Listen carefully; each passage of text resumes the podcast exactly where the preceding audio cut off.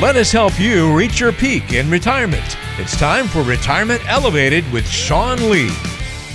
Welcome into another edition of the podcast. Thanks for tuning in to Sean Lee and myself here on Retirement Elevated as we talk investing, finance, and retirement. And the Secure Act 2.0 just passed through at the very, very end of the year. They're part of that omnibus, uh, crazy big old thing that they passed at 1.7 trillion. They snuck in the Secure Act 2.0, which they've been kicking around for a while. So Sean and I are going to go over some of the key takeaways and how that might affect folks when it comes to retirement strategizing. Uh, and dissect that a little bit. We'll probably keep this somewhat higher level, but uh, as more details come out, I'm sure we'll revisit it later on. Also, but Sean, what's going on, buddy? How are you? Hey man, just en- enjoying. Still getting a chuckle out of our last podcast that we did. Yeah, yeah. Had the had the boy on with us, which was fun. He's, he's a little voice. He's a boy of few words until Uh, you apparently. get him rolling with his buddies. yeah, apparently that was funny. That yes, what you were saying. He's like, yeah, I can't normally get him to stop talking, but Oh man, that time he did. He, well, you know, red light syndrome. Everybody gets it. Uh, you know I I remember we I still have the recording when I was I don't know eight eight to ten around his age. Hmm. My grandfather back east had a buddy at a radio station who was a, he was a DJ at a radio station, and he my grandfather took me down there and they put me on the radio, and we still have that little recording, and it's still this just this little tiny voice, me as a kid. But the funny thing is like the interview was went about the same, Yeah. and it it migrated back to baseball Yeah. because that's all I wanted to talk about. Right, right. yeah, which we thought he would a little bit more than he did. He did somewhat, but yeah. But uh, it's all good. It was cute. Well, listen, we should probably talk a little financial stuff here on episode 101.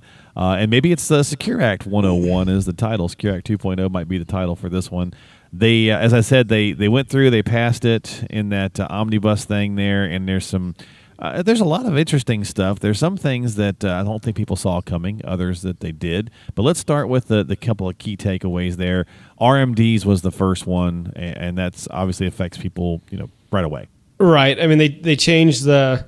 uh, I don't want to call it a big change for required minimum distributions, but it was a change. And, and what they did is that they pushed the required minimum distribution age from 72, which it currently is, back an extra year to 73. Now, so if you turn 72 in 2022 or earlier, you need to take the minimum distributions. However, Right. If you've already started, you keep taking. yeah. them. Right. It, but if you turn 72 this year in 2023, you get an extra year of reprieve. You don't have to take them until until you actually turn 73. 73. Yeah, that's the new age, right? 73, kind of moving forward. Right. Uh, and then they added a caveat. Which uh, you know a- now as it as it continues to you continue to age out, you can you can basically you know in 2033 if you turn 75 or if you're 75 in 2033, Right. That's your minimum distribution age. But I think there are a couple of bigger points to this than than just the age. You know, the first one is they reduce the penalty from 50%. Yeah. It was the biggest one in, in pretty much all of the tax code, I believe. It was huge. You know, if you don't if you don't take out your 10,000 that you're required, for example, you're penalized 5. Yeah. Well, they reduced that down to 25%, but they also said that if you submit a corrected tax return, that penalty will they'll reduce to 10%. Which is nice because I mean, if you had a ten thousand dollar RMD due and something happened and you messed it up and didn't do it or forgot about it or whatever, you owed the ten. Plus, you had to pull the ten, right? Plus, then you had to owe them five and had to pay taxes on all of that. and play, pay taxes. So you got you know you got twenty five percent of it. yeah, Um, and then with Roth accounts, Roths have always been exempt from minimum distributions, with the exception of Roth four hundred one ks. right. That exemption now passes along to four hundred one ks as well from the Roth To, to the Roth 401ks. Yeah, so the Yeah. employer plans, and that starts in 24, I think, right? Yep. Yep. Yep. So now, basically, if it's a Roth of any kind, there's no RMDs, No required minimum distributions. which is nice. That's yeah, I mean, Yeah. you know, a lot of people the Roth is is being held to the Roth is like that last line of defense. It's going to pass on to beneficiaries, Right. and and so on. Well, if you think about that from a standpoint, it gives them the option to collect tax revenue, right? Right. You know, so that's I'm sure uh, there, as always there's going to be some of that in here. Although the RMD thing, I do got to say that one is interesting because clearly that we need tax money. But by pushing this back as a planner, do you like the idea that it's going to be 73 for a lot of folks, but then sev- like you and I, we're going to fall into the 75 category. So I, Right. believe, I believe if, if you're not born in 1960 or later, I think, if I'm not mistaken, basically um, you won't have to do them until 75. It gives you some more wiggle room, I guess. Well, it gives you a, a longer runway to plan.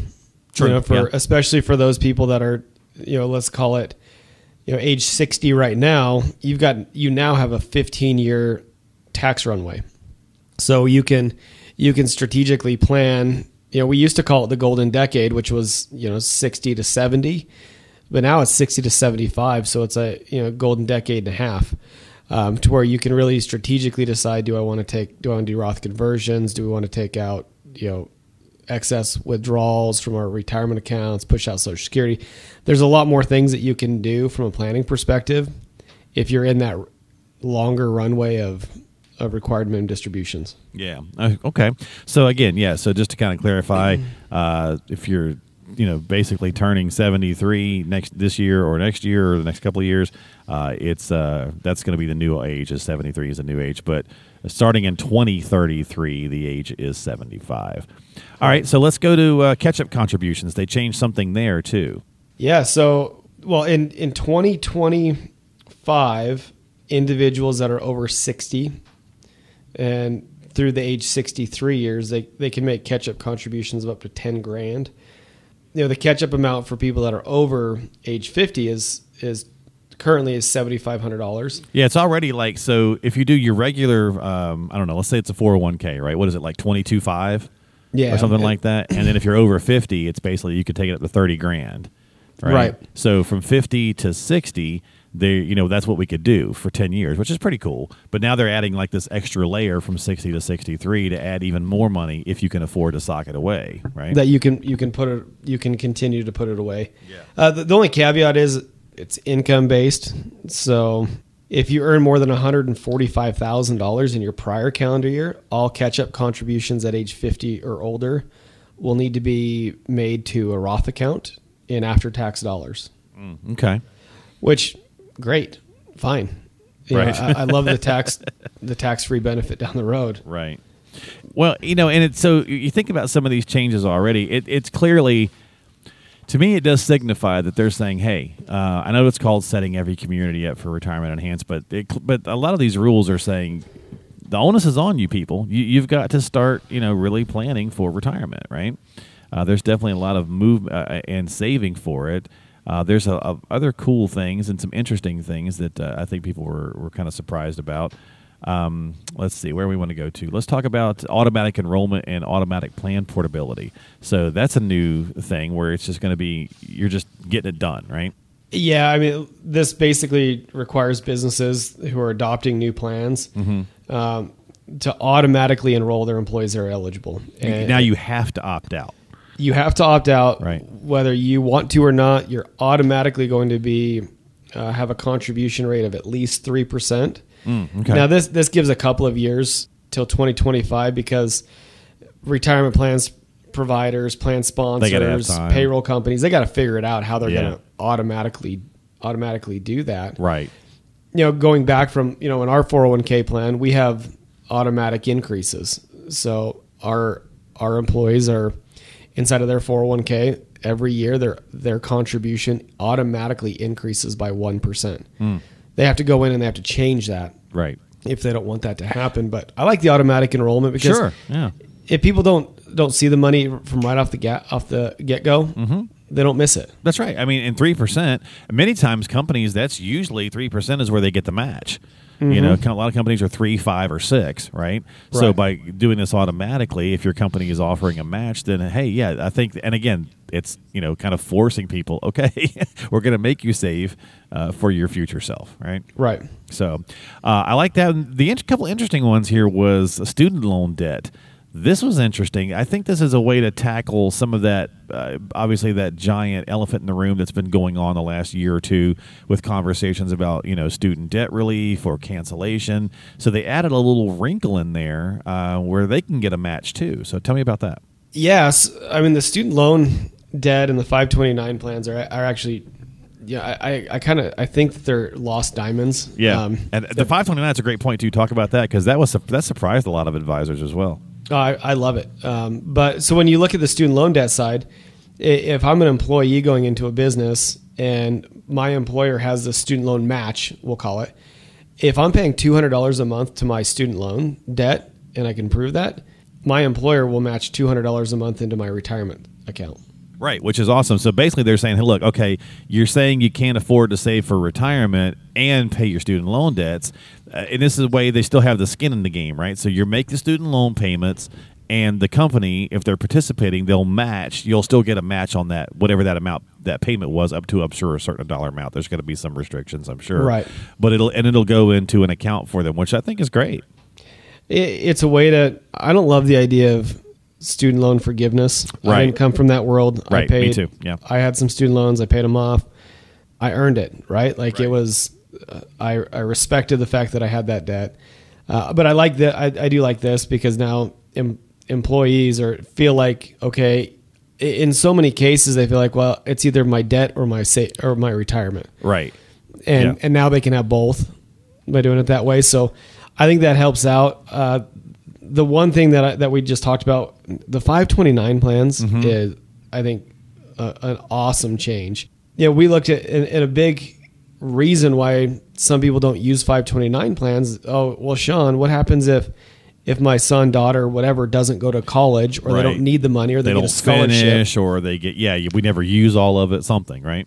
and and the only way to get the money out at that point is to take a 10% penalty and then pay taxes on the earnings well what what the government's done and i, I can't say that I, love i like this enough but the government said okay if you've got a 529 plan mm-hmm. and if after 15 years it hasn't been exhausted right so you know it, it's it's sit there it's grown kids are out of school whatever it may be those 529 plan assets can be rolled over to a Roth IRA for the beneficiary.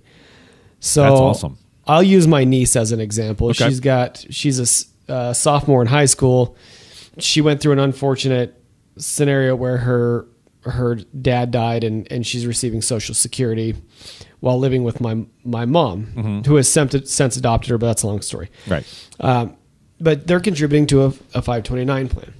Now, if she doesn't use all that money, and she's she's making big big contributions to that uh, every year, because they're using some of the Social Security money, that she can roll that money over from her 529 into a Roth IRA, but it's subject to the annual Roth contribution limits mm-hmm. and an aggregate lifetime limit of thirty five thousand dollars. And I think they have to have some skin in the game too, because I think they have to have earned income. So I believe that's going to be a caveat there as well. I saw that was talked about, which basically just means they have to have some sort of a job, right? Yeah, the rollover is treated as a contribution. So with with that, they do need to have earned income up to the the limit that they could Right. they could do. So, But I mean, that's, say for a lot of young people, that's a great way to start a retirement account. And without even really thinking about that, right? Like way early, it's like, okay, I went to school, didn't use it all. Boom, we can roll this into an account for me. no, and it, and it takes some planning. You've got to Sure. want to work with somebody and, and not hit those and not go over those limits. Um, but it, what a great way that for unused funds to build a future retirement because. When I look at it, you know, kids are like, "Well, I'll just spend all the money at school." Well, Mm-hmm. if you don't, guess what? Now you've got this nest egg for the future. Yeah. No, that's great. I think that's a, a fantastic option. So there's a lot of good stuff in there. Again, there's going to probably be more to dissect and go through on that. There was one more I skipped over. I wanted to circle back to it real fast, and that was the Roth accounts, the matching dollars. So, like, if you're contributing traditionally to a normal, you know, traditional 401, right, uh, and you get the, the the company match, it looks like they now have the option to do that in a Roth account. Yeah, and that's going to be, I think, employer driven. Yeah. Um, I haven't looked into that quite yet, um, even for our plan. Mm-hmm. But you will be able to provide as an employer the opportunity for employees to to receive their contributions to a Roth. Now, this is where you know payroll systems need to be updated and things like that. And then there's really, I'm really uh still a little unsure on the tax on the tax status. So Like, yeah, who's paying? I mean, I would assume the the employee e is paying the taxes, right? You would probably treat it as just like you would a regular Roth. Yeah, I would think, and I don't know this for certain quite yet, but I would think that the you know whatever, and we use our plan for as an example, the three percent that we give will end up being some sort of net percentage Mm, that okay. gets deposited in because then the employee pays the taxes on it. Right, right. So we give three, but maybe they only get you know two point six or two point seven into the Uh, that makes account. sense, yeah. And I think that one doesn't kick in until 24, 2024 as well. So, Right. uh, yeah. So there, I mean, they, they did a lot of stuff. They they moved some things around. Obviously, the big takeaways from retirement planning strategy is going to be, you know, the RMD ages. It's going to be uh, some of the catch up contribution abilities. It's going to be some of that uh, planning for parents or grandparents with the 529s. So, some good pieces. Overall, Sean, do you think it was a it's a successful piece of legislature? I think there's some pieces that are pretty good. Yeah. You know, the the emergency savings piece, which we didn't even talk about, Oh yeah, go ahead. um, which allows for contributions to be put in for like an, a savings account up to twenty five hundred dollars per year. Uh, you know, so there's there are some pieces that I think will be really good to incentivize people to save. Right. Um, you know, I think that there are things that aren't necessarily going to turn the needle a whole lot that didn't change a ton. Um, but you know, I, I don't see a, a massive, massive change to the co- the catch up contributions. The qualified charitable distributions did change a little bit, but not a lot. So And they left that at 70 and a half, which is hilarious. They've never Yeah. changed that number. You could still start doing QCDs if you're so charitably inclined. Uh, Right. Once you turn 70 and a half, you could start sending what would be your RMD payments to um, you know, Charity. Charity, yeah. So, Uh, so uh, you know, overall, I'm pretty happy with it. I think that it, if you look at the two secure acts together, Mm-hmm.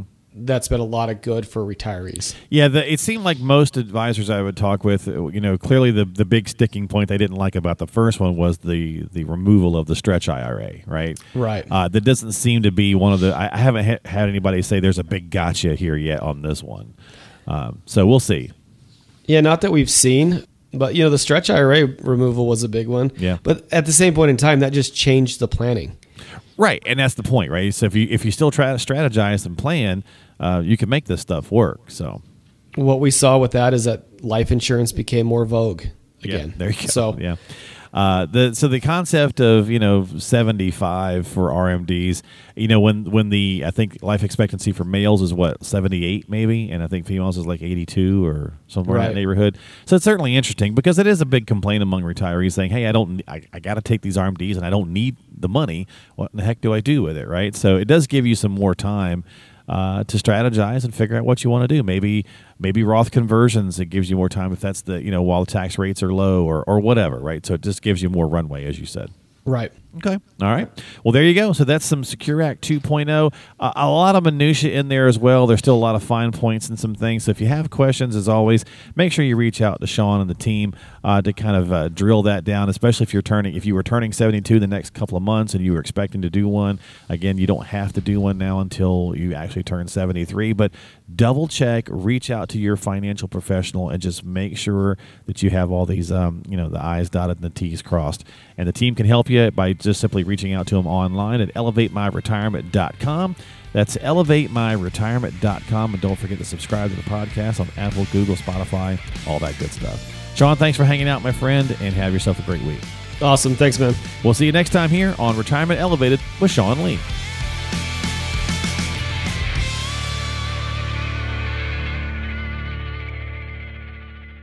Investment advisory services offered through Elevated Capital Advisors, LLC, and SEC registered investment advisor.